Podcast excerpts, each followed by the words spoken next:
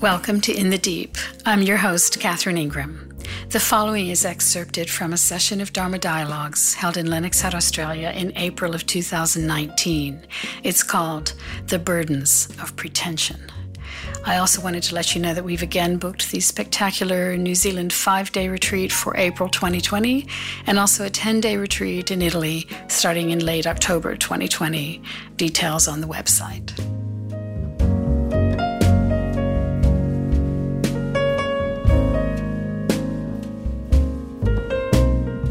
This is from Krishnamurti.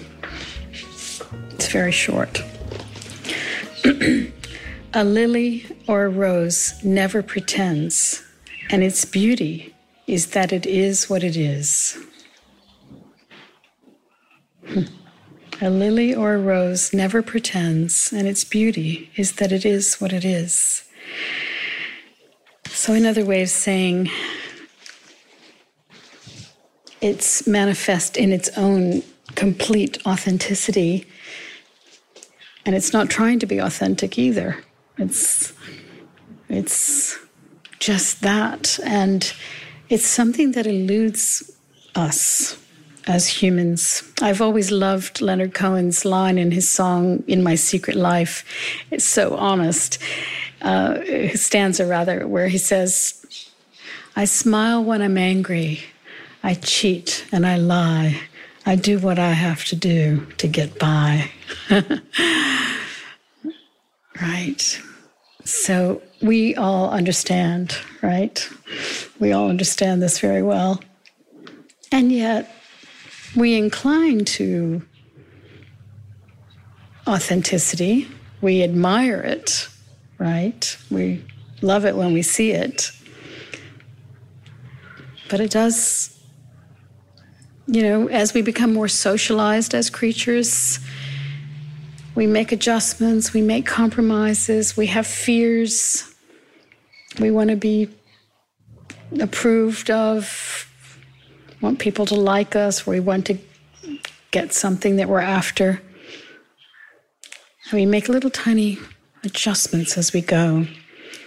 Now, I've noticed in my life that the quieter I get, the more those little adjustments and those little contortions become quite irritating to me. It's like having an irritant, like having a pebble in the shoe. And so when when I release them and move into authenticity, no matter what the cost, and often it does have a cost, um, I find that I it, it, it instills a confidence to keep doing that, to keep living in that authenticity.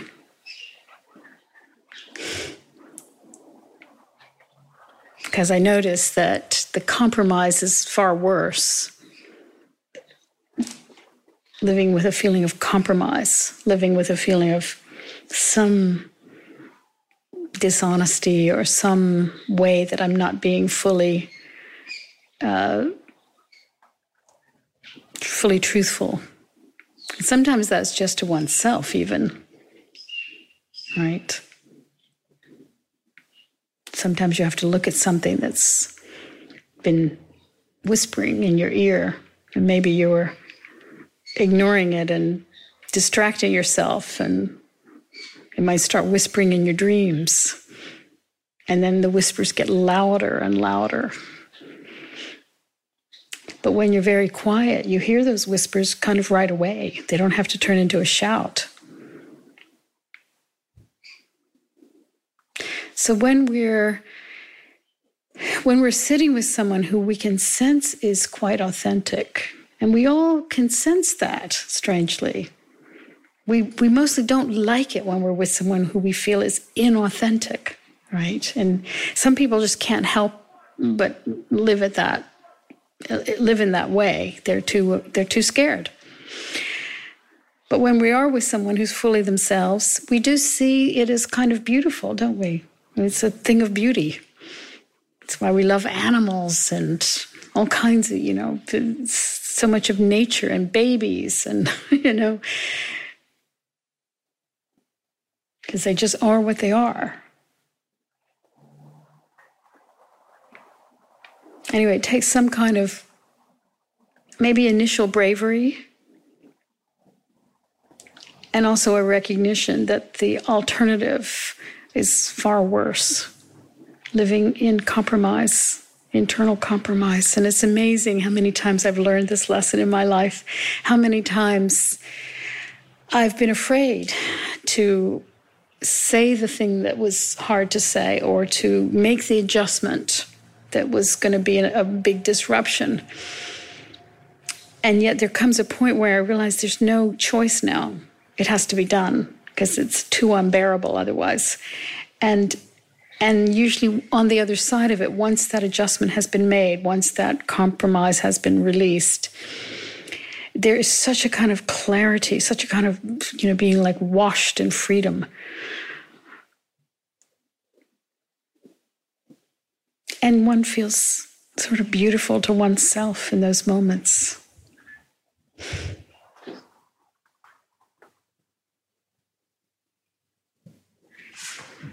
I've been fortunate for the last twenty years to work with a local hospice service called mm. Amateus. Mm. And um, when you speak about authenticity, this is one of the primary, I'd say, Buddhist-inspired um, um, teachings that come to the fore when, when we're, we're training people.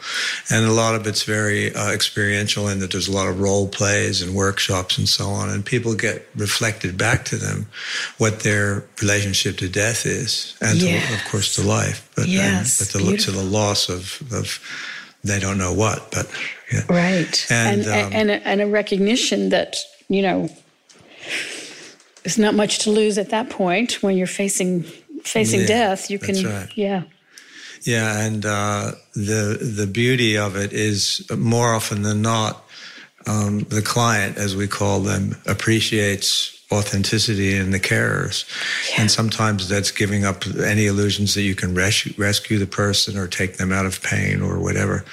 Uh, and when you When you go through that moment of awkwardness where you feel that impulse, but you give it up and you just are present with them and responsive to what, to only to whatever their needs are, then um, an intimacy develops where uh, there's no hierarchy at all. You're mm. you're equal.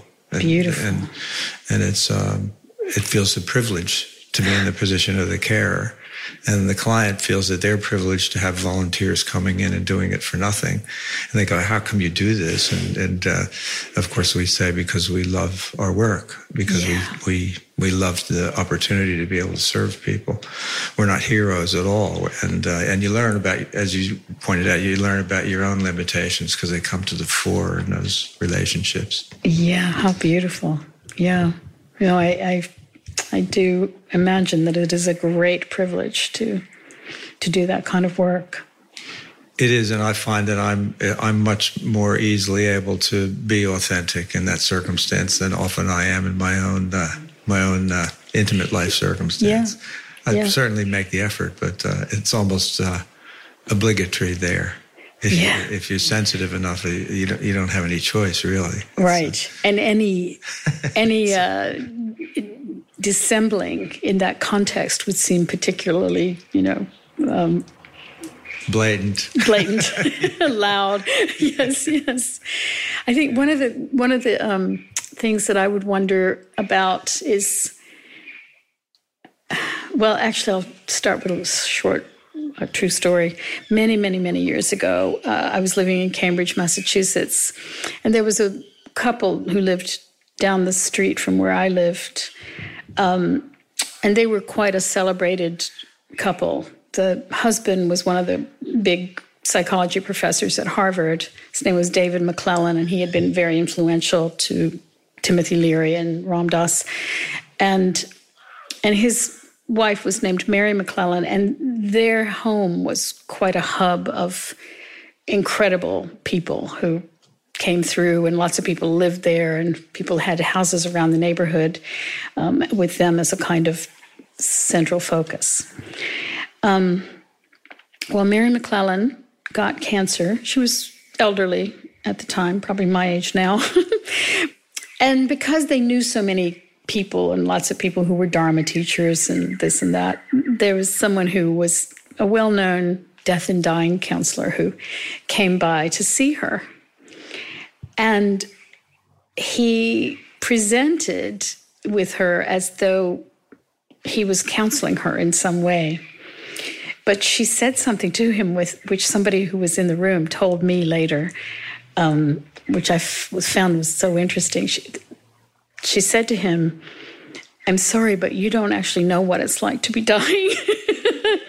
You know, so uh, one of the things that I sometimes wonder, and I love what you've said about simply being present, that's it. Because any smack of here you are still in a healthy body and you're with someone who's dying, right? Any any hint of presenting that you might know, no matter how many people you've sat with who were dying, and you would have some information about the process, but the internal reality of it is a bit different. And and so I love what you said in terms of the innocence of, you know, not even having a thought that you're helping them, right? Mm-hmm. But just that you're there. That's a lot, and it's good enough.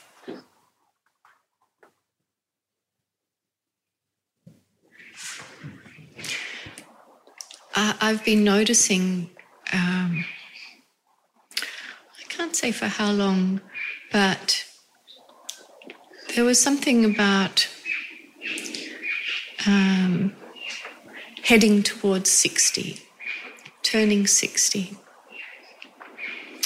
And my mother died at the end of last year, and that was a really um, very precious gift. And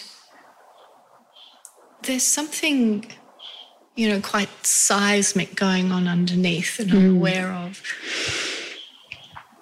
And it has to do with authenticity and embracing just what is right now. And and I'm, I can say I've been doing lots of practice for a long time. But I wonder about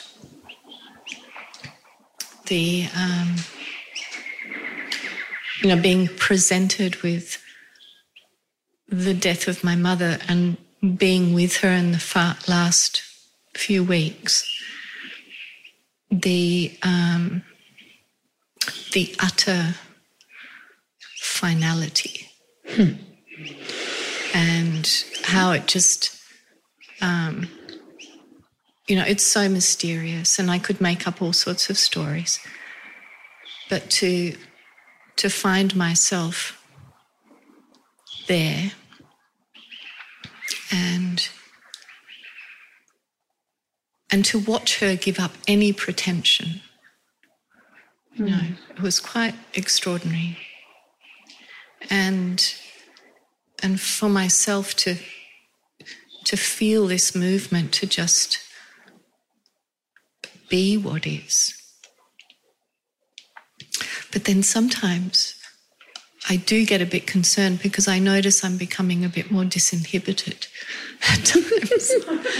And things just come out of my mouth. And I think, oh my God, how's that going to land? You know?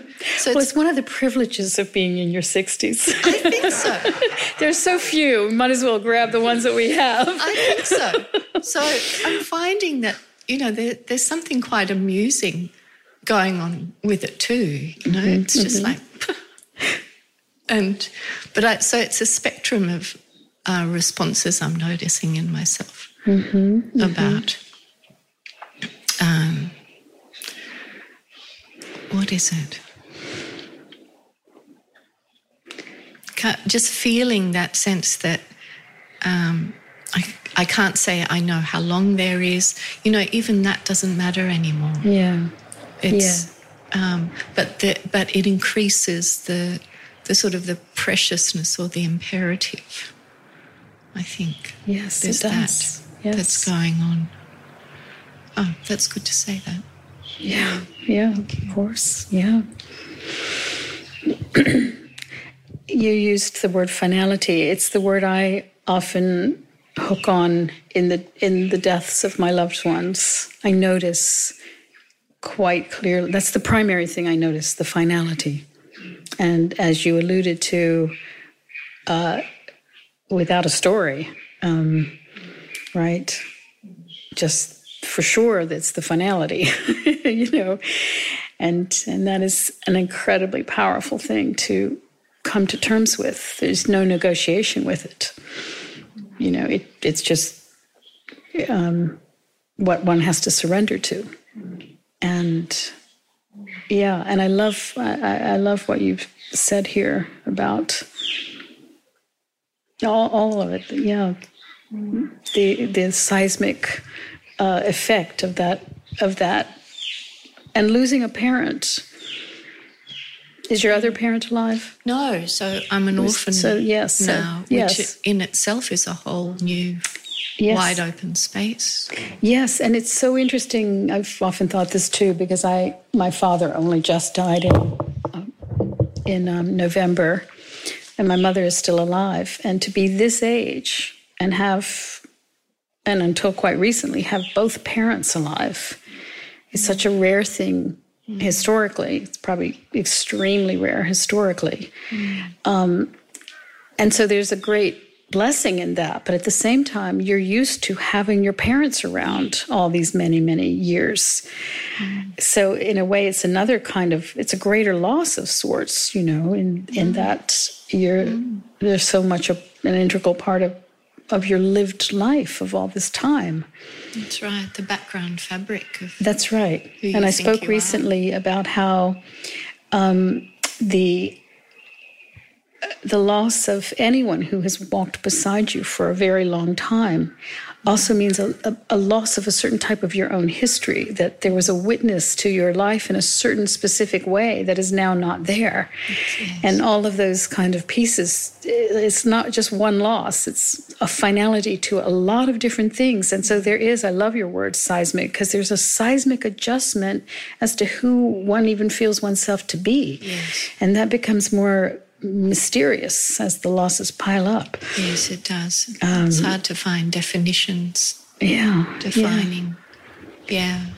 And so that, it's it, yes. it's also very strangely freeing, you know, yes. um, in yes. that you're, it, it takes away a lot of the self-referencing, because the self you were referencing to, this historical self, starts to look more amorphous. Mm.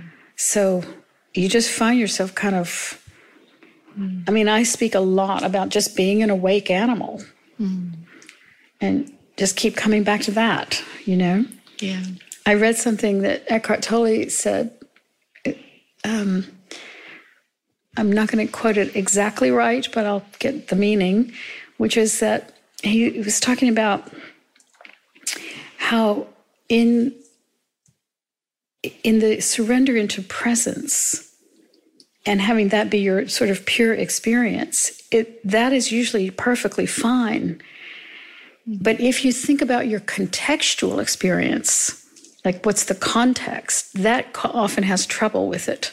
Yeah. Right? So, so if you're just purely in the presence and in tasting and seeing and okay, now I'm washing the dishes, or not even saying I'm washing the dishes, just the dishes are getting washed by this mm. creature.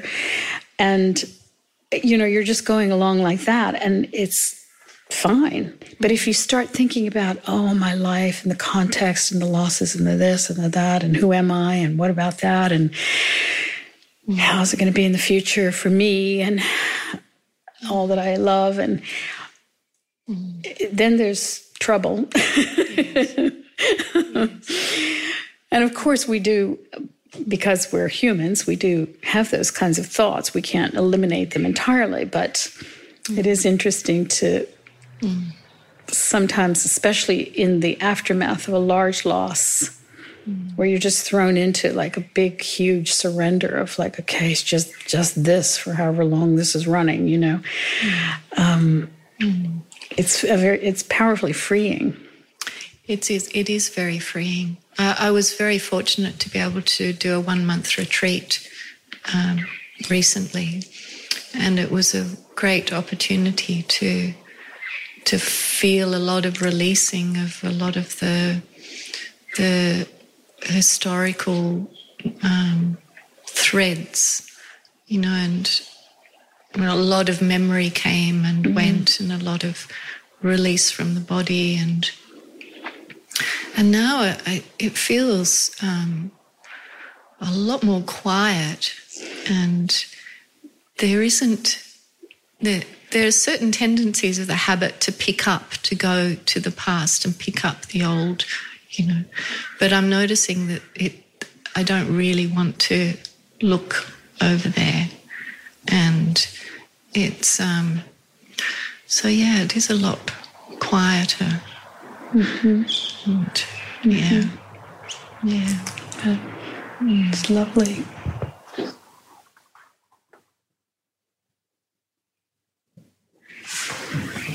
I'm interested in um, how what you have been talking about relates to uh, to vulnerability, because um, in a colloquial sense or in a common sense, vulnerability is often thought to be a negative thing. Whereas I'm finding the older I get, and um, um, the more that when I have those moments where I'm just being present and I'm and I'm feeling um, um, connected, I, I feel that there's a greater vulnerability. Because, as you say, it's, it, you're, if you're authentic with with yourself and, and with those that you're relating to, then you are taking chances because you're being honest, speaking yes. from your heart, rather than what's going to get you whatever you think it is you need, whether it's protection or gain or whatever. Yes. And the vulnerability, uh, in my case, has has. I lived in an ashram for many years and uh, and done lots of meditation and had beliefs about all kinds of things, reincarnation and so on.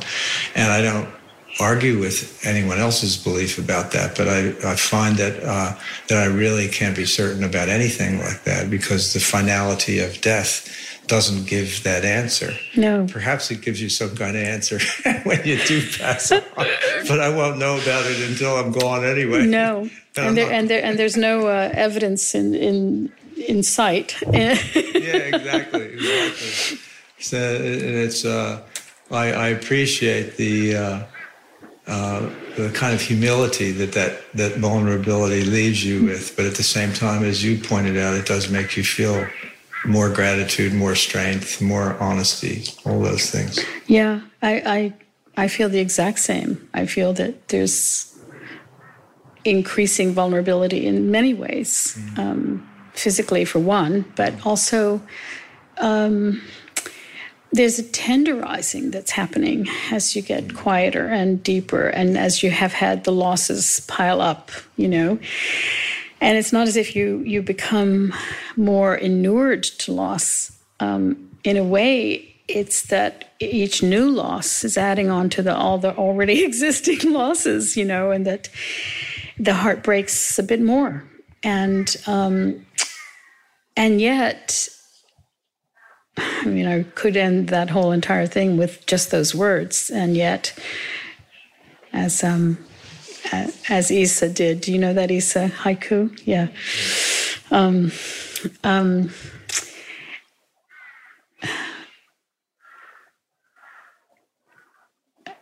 well, it's like, it's also about the risk of loving, you know, that you get more and more clear that that love is a high-risk business. You know, and that you, you know, you jump in, you fools rush in, you know, it's like um, you you still do. You can't help it. And in, in a weird way, you, you love more, you know, you you love more. I was walking on the beach with my girlfriend yesterday.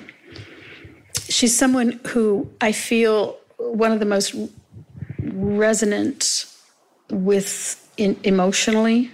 She and I have a, a very clear emotional conversation. Um, so she has a little daughter who has a brain tumor, who's six years old. And one of her eyes is crossed. Well, actually, her one eye is crossed. The eyes switch and cross. So there's always one eye that's crossed, but it's not always the same eye. Um, but she's going to be getting a, an operation to uh, change the muscle so that the eye won't be as crossed. Um, hopefully that's what the hope is, you know. So her mother was telling me that, see, they've raised her with such uh, self-confidence. I mean, they're incredible parents, and she's a really confident kid, um, and very athletic. And um, but now she's in school, and she's always been taught that whenever anybody asked her about her eye, she always has been taught to say, "I'm I'm just different. Everybody has some differences." But now it's getting to be a lot, because you know how kids are, and they want to be they want to be like everybody else, you know. So her mother was telling me about the conversation that I'm going to start crying if I talk about it, about the conversation that she had with her little girl about the fact that they're going to try to do this, and it's going to fix maybe maybe fix her eye. And so she said to her mother, "You mean my eyes will be like yours and Daddy's eyes?" And her mom said, "Yes, that's that's what we're hoping. And like everybody else's eyes." And so anyway, the two of us just burst into tears as we're walking on the beach and having this conversation, you know, because I feel that it's like when you're When you when you are living at the bottom line of what it is to be here, right? The incredible vulnerability of of everything, and that everyone is carrying these incredible burdens, and everyone is subject to so much suffering and loss, whether they're aware of it or not. It's coming, and you know, you just. You know, it's like every every little nuance can. can kind of break your heart, you know, every... So certainly in what you're doing, it's right there. And yet one has to bear up, you know? You have to keep bearing up. So yes, the vulnerability, and yet in the surrender to being vulnerable, there's a strange strength that comes, you know, and and you keep doing it, and you keep getting more confident in it, and you are willing to cry when you, like, I cry much more than I used to when I was young, you know, and yet I feel stronger. I feel way stronger psychologically and dharmically, you could say.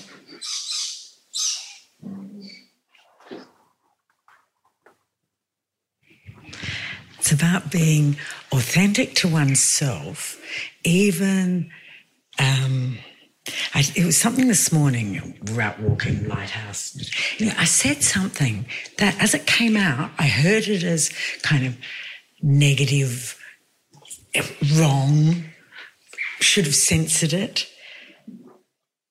I, I find that such a dilemma. Like, where's the authentic part in that?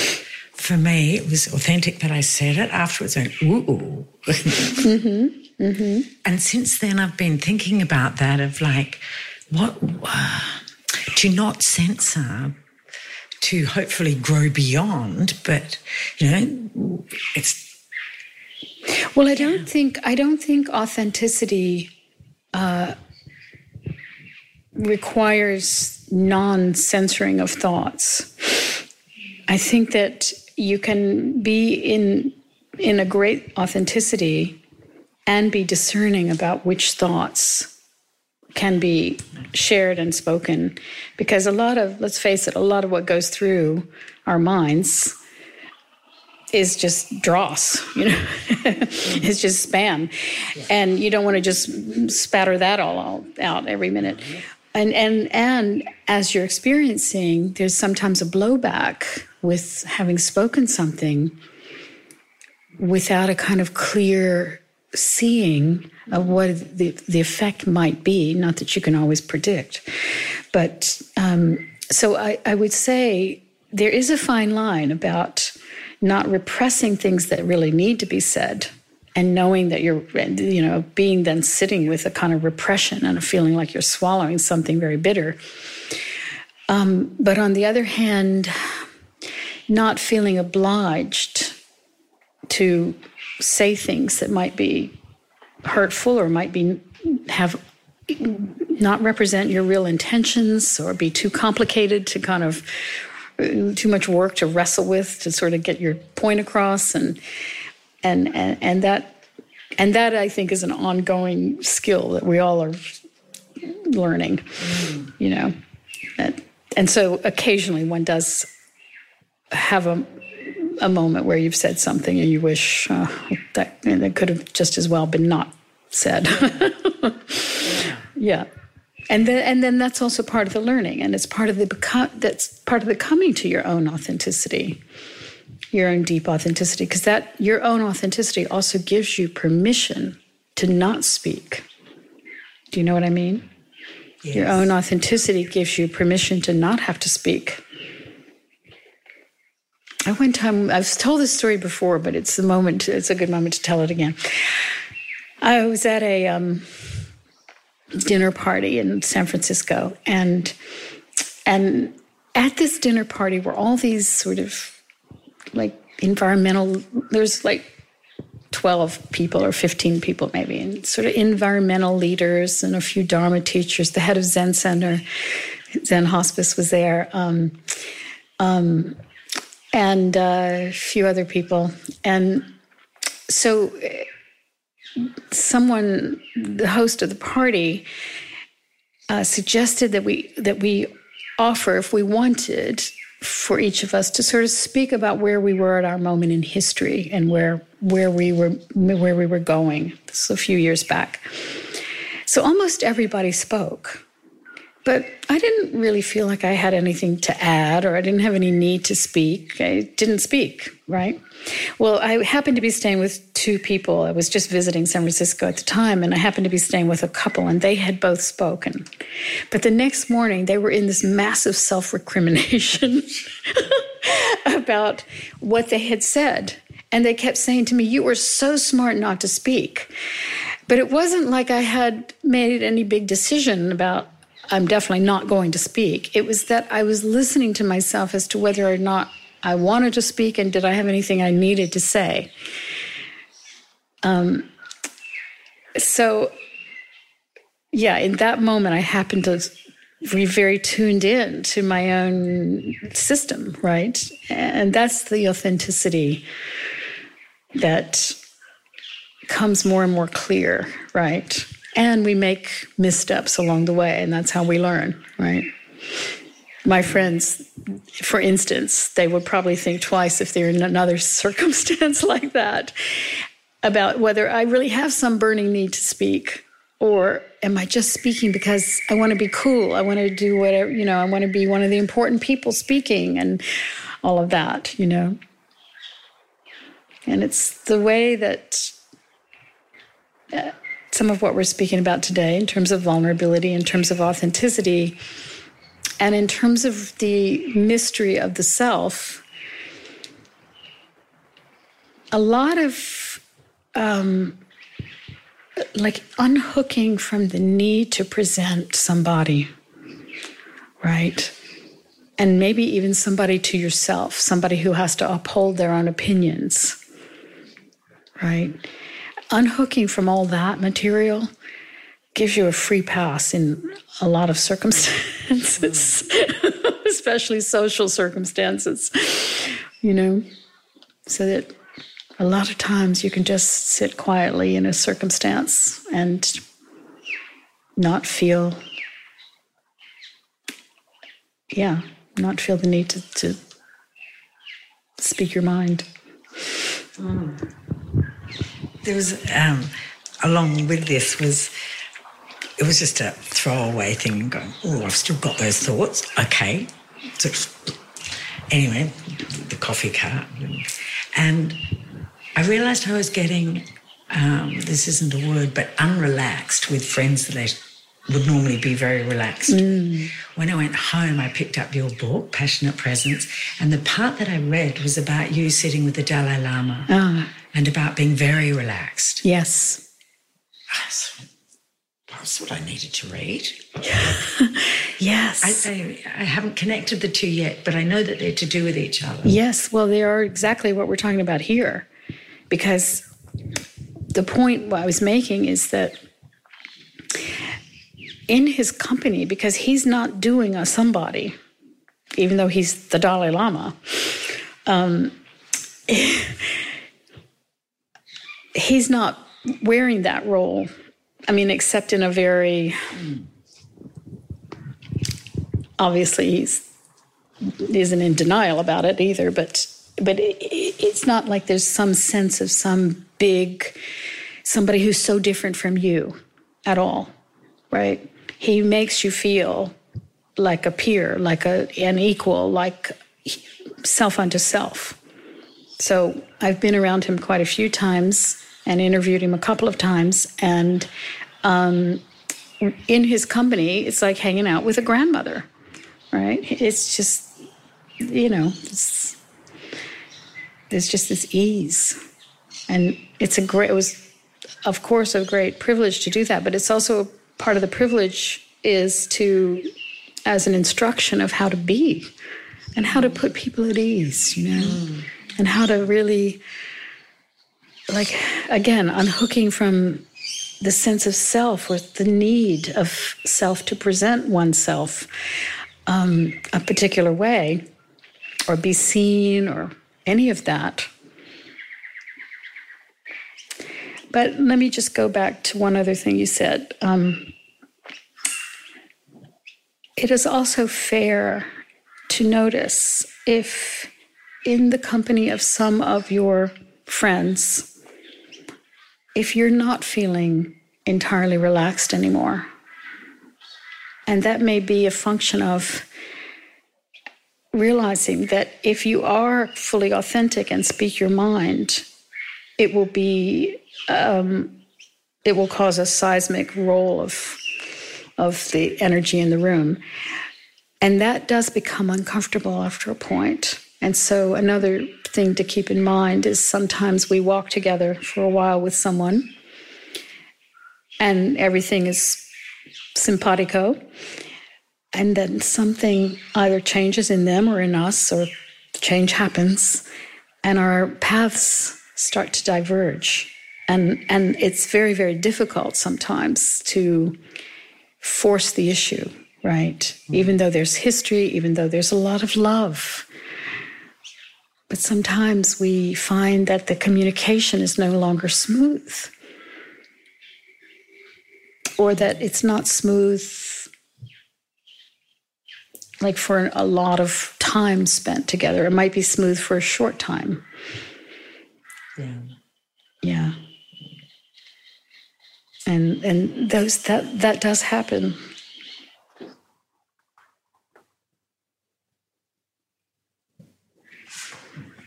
I'm just going to try not to get upset as I ask this question and try and stay clear. Um, I've had a question for you for about a month. Oh. So it's nice to... and I don't know if it's a question you can answer. But, um, you know, as you know, I've been quite unwell. And um,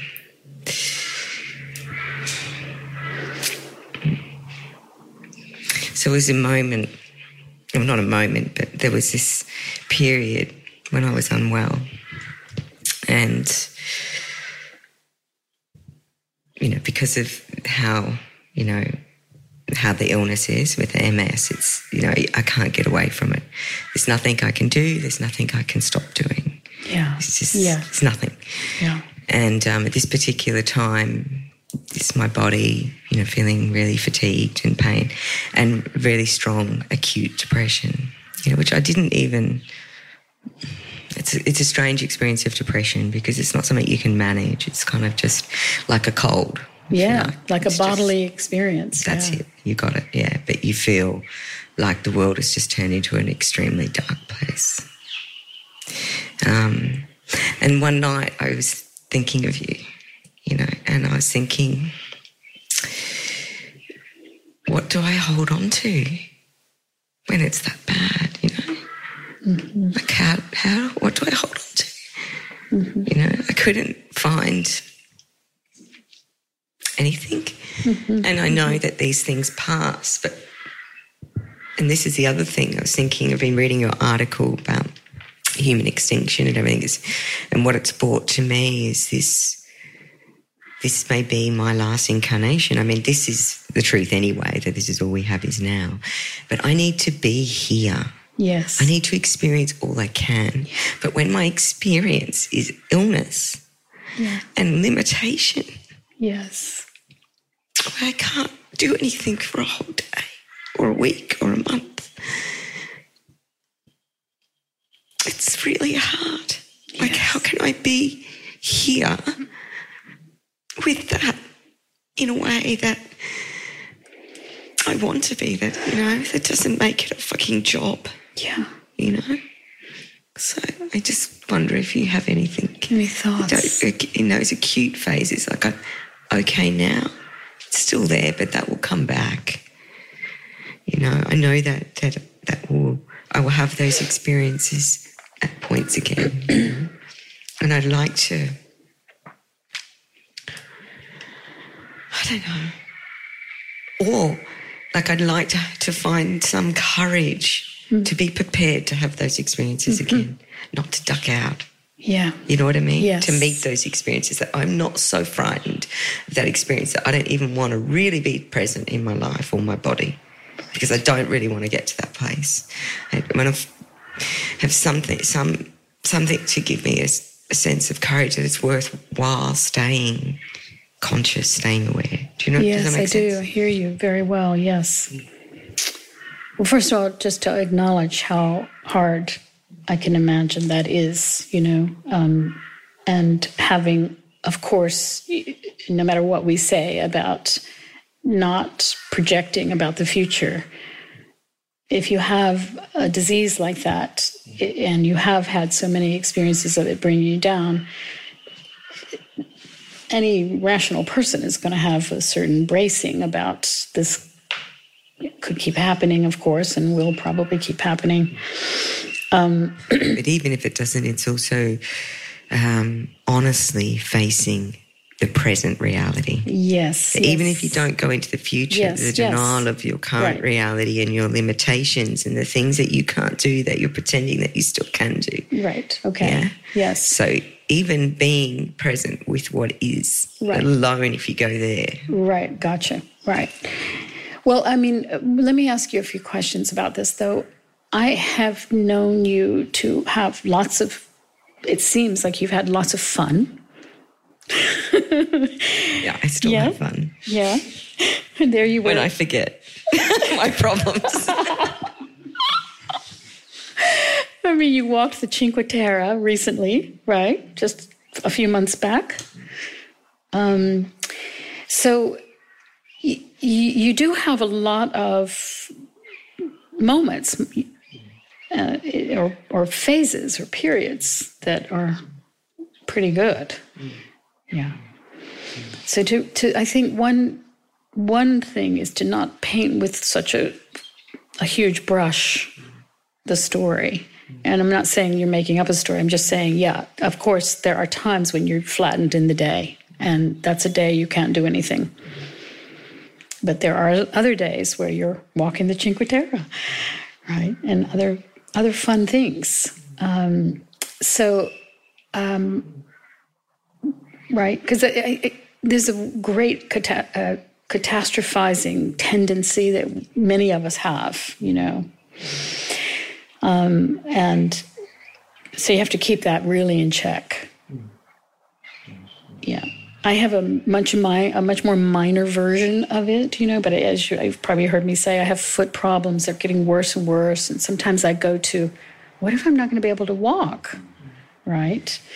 Um, and, you know, and I'll try that on for a scary moment, you know, and then real, and then and then realize, well, I can still hobble around. So I'm going to stick with that. um, so... So that's one part. Um, another part, and this I hope doesn't shock anybody, but I have a feeling I'm okay in this particular group. Might have to cut this out of the podcast, but, um, you know, be ready to die. You know? That is where this is all going. And So, you know, it's like the old cliches, die before you die, and then you're able to live, you know. It's sort of like you just say, okay, and you stop comparing what you used to have and do, right? I used to be a long-distance runner for my school. I used to have to run hours a day for practice, um, right? It was a long time ago, and there's a lot of other things that have gone since then. And so, you know, to really not torment yourself with the what once was or what should have been or the if-onlys or what is going to happen. And, and even though those thoughts will come through, really not indulge them, you know. Let them come. Who cares? They come anyway. But they don't have to stay. They don't have to stick around. I often say, let it let it stream, don't download it. You know, and, and that is really the ex- true experience, is that it's streaming, right? And it's only our interest that starts downloading it. Yeah. But it does feel different when it's coming from the bottom up, when it's coming from the body into yes. the mind. Yes, yes. It's a, it's a reality that wakes you up or yes. is there, surprises you or punches you in the gut. It's not something you choose to think, right. feel or not feel. Right. And uh, maybe there could be a way of you allowing for those times where it's taken over mm. and to not, if you could just not, Tell, paint it with this brush of permanence, right? But to really just sort of see it as, okay, I'm in this, and this is hard, and this is going to have to, I'm going to wait this one out, right? And I mean, I, I know people who have um, rheumatoid arthritis, for instance, right? And, and they have some days they can't move. They can't do anything. They're bedridden. And then other days when they You know, and I've also have friends who have chronic fatigue, which is a puny name for um, what it actually is in many cases, right? Um, that it's debilitating. And yet mysteriously, they might have a day when they feel totally fine and they're like out hiking, you know? So it's very mysterious, these, these kinds of weird illnesses. And... Um, Is M S considered an autoimmune? Yeah. Yeah, the autoimmune category of illnesses is very mysterious and interesting and strange and, and uh, unpredictable. Yeah. Um, yeah. You know. And it is different depending on your life. Yes, yes. And do you find there's a stress correlation? Yeah. Yeah, who knows, yeah. Some yeah, people. Yeah, yeah. Anyway, definitely my recommendation in this regard are the things I have said just now, and with particular focus on not, not experiencing it as a permanent state, because you can quickly, rationally um, disabuse yourself of that idea. Yeah. Thank you. You're welcome.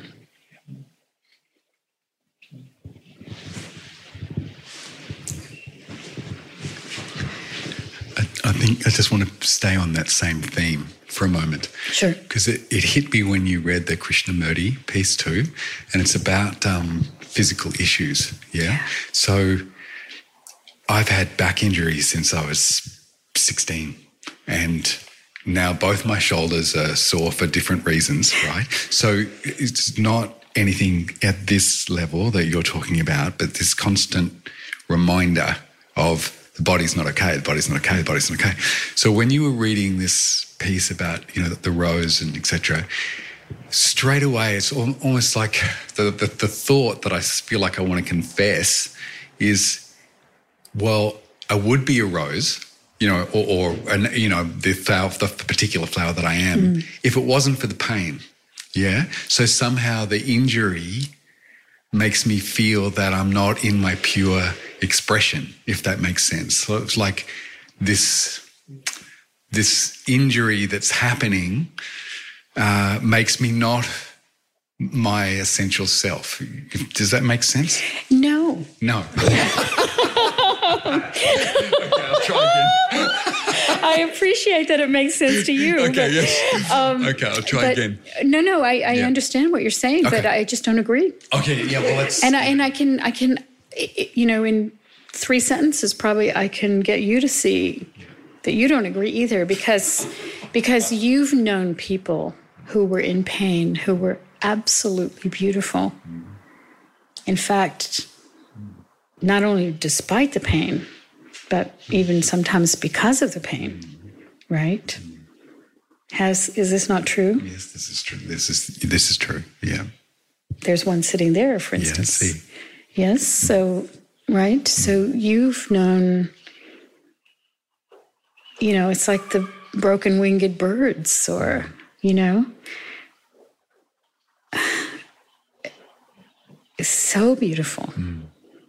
especially. Especially when they, like my little six-year-old friend who, until a lot of kids are saying to her, what's wrong with your eyes?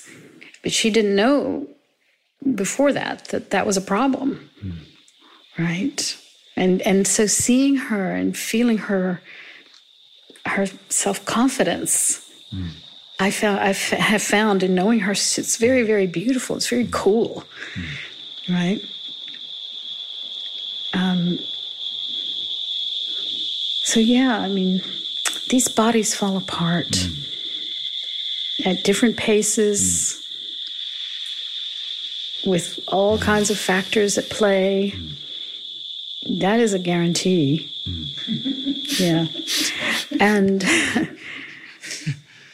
I've known many people who were disabled in different ways. Mm.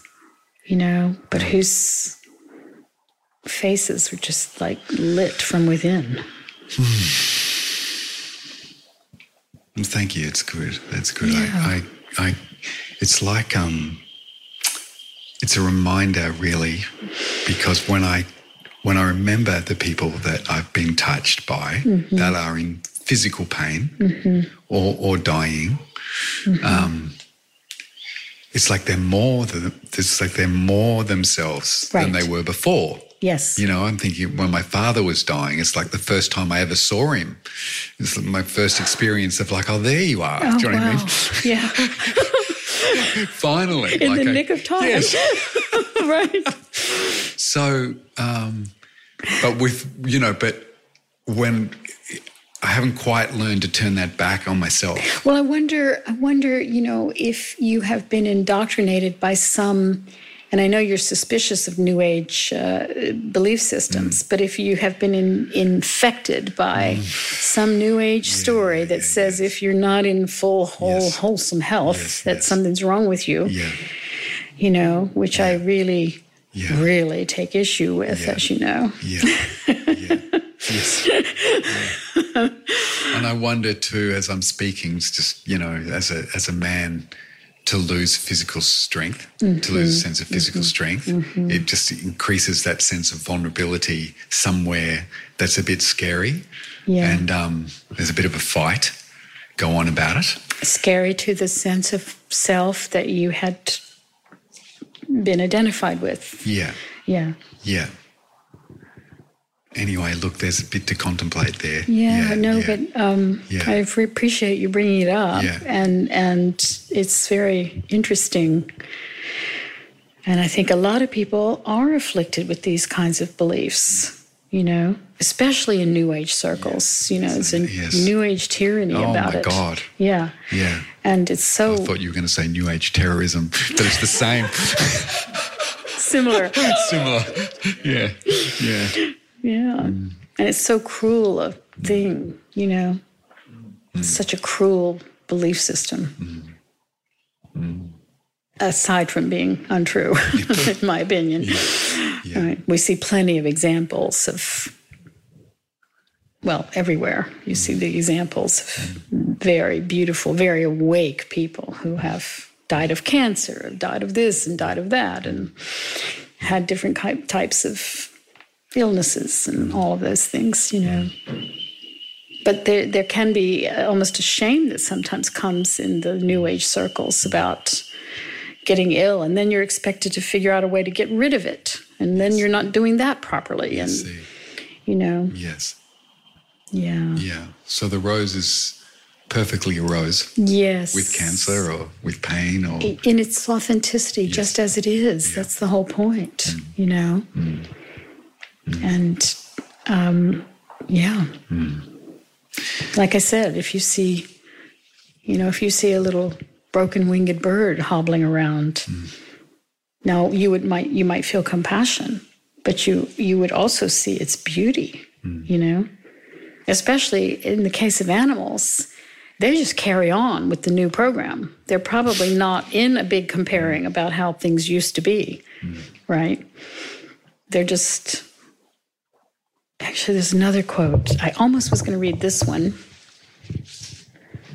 This is from Krishnamurti. As you walked on the beach, the waves were enormous, and they were breaking with magnificent curve and force. You walked against the wind, and suddenly you felt there was nothing between you and the sky, and this openness was heaven.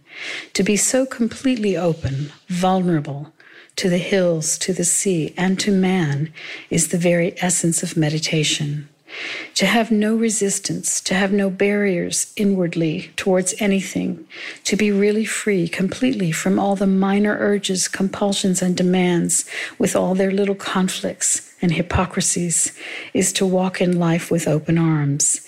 And that evening, walking there on that wet sand with the seagulls around you, you felt the extraordinary sense of open freedom and the great beauty of love, which was not in you or outside you, but everywhere.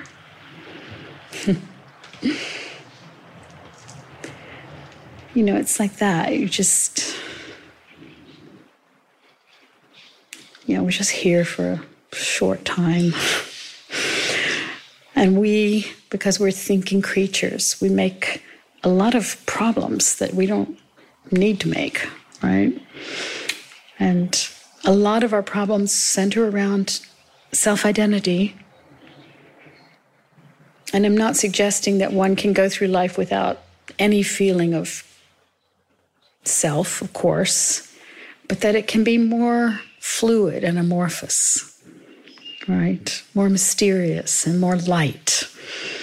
And it doesn't quite require the protection that usually we're trying to surround it with. And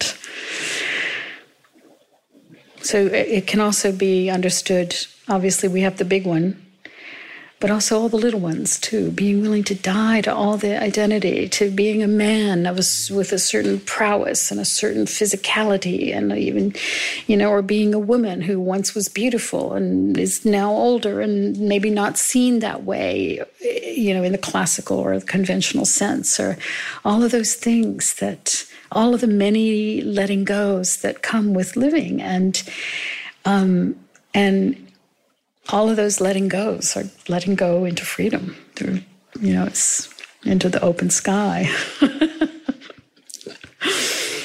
mm. Beautiful insight. Mm. Thank you.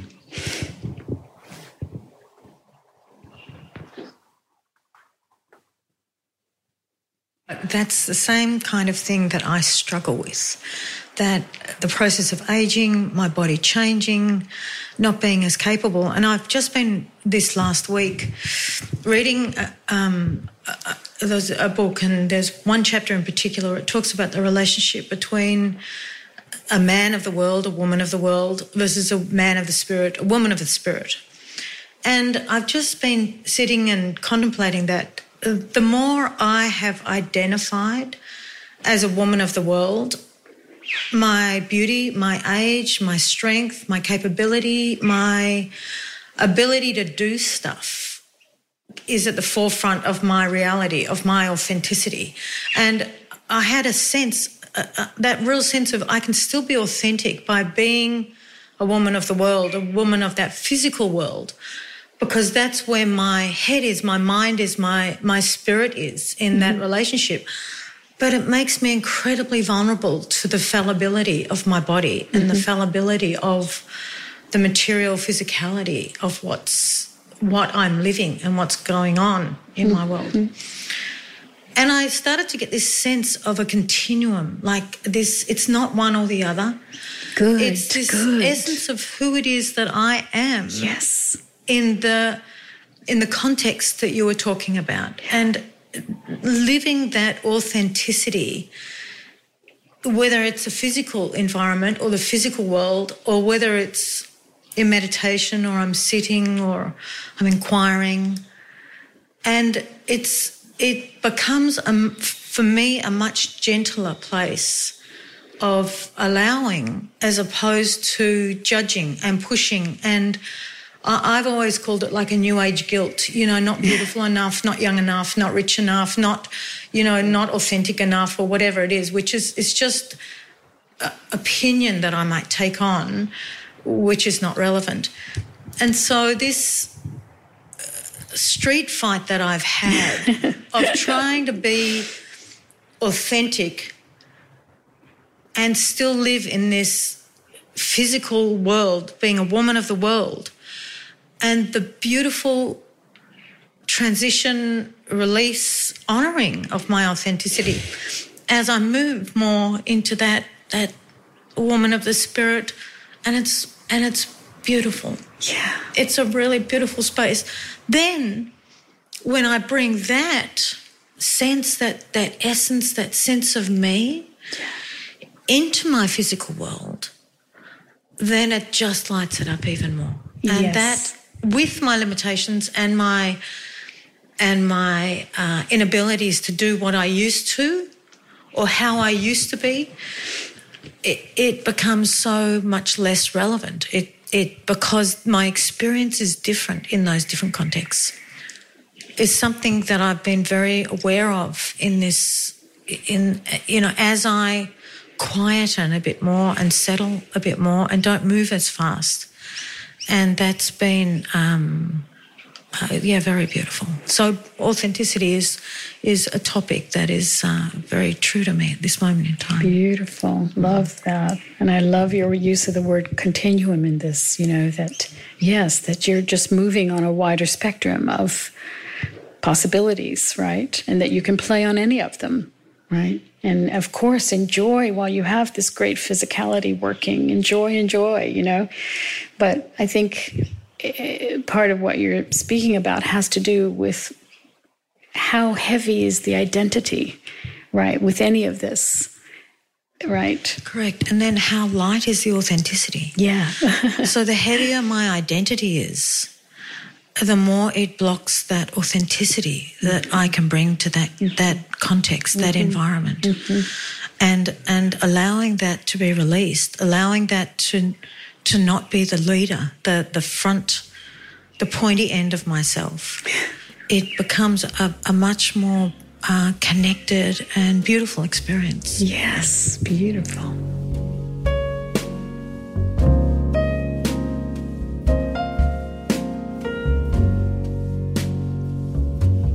This has been In the Deep. You can find the entire list of In the Deep podcasts at Katherine Ingram dot com, where you can also book a private session by phone or Skype, or make either a one-time or a recurring tax-deductible donation. Assuming you like these podcasts, we would also appreciate a review wherever you're getting yours. Till next time.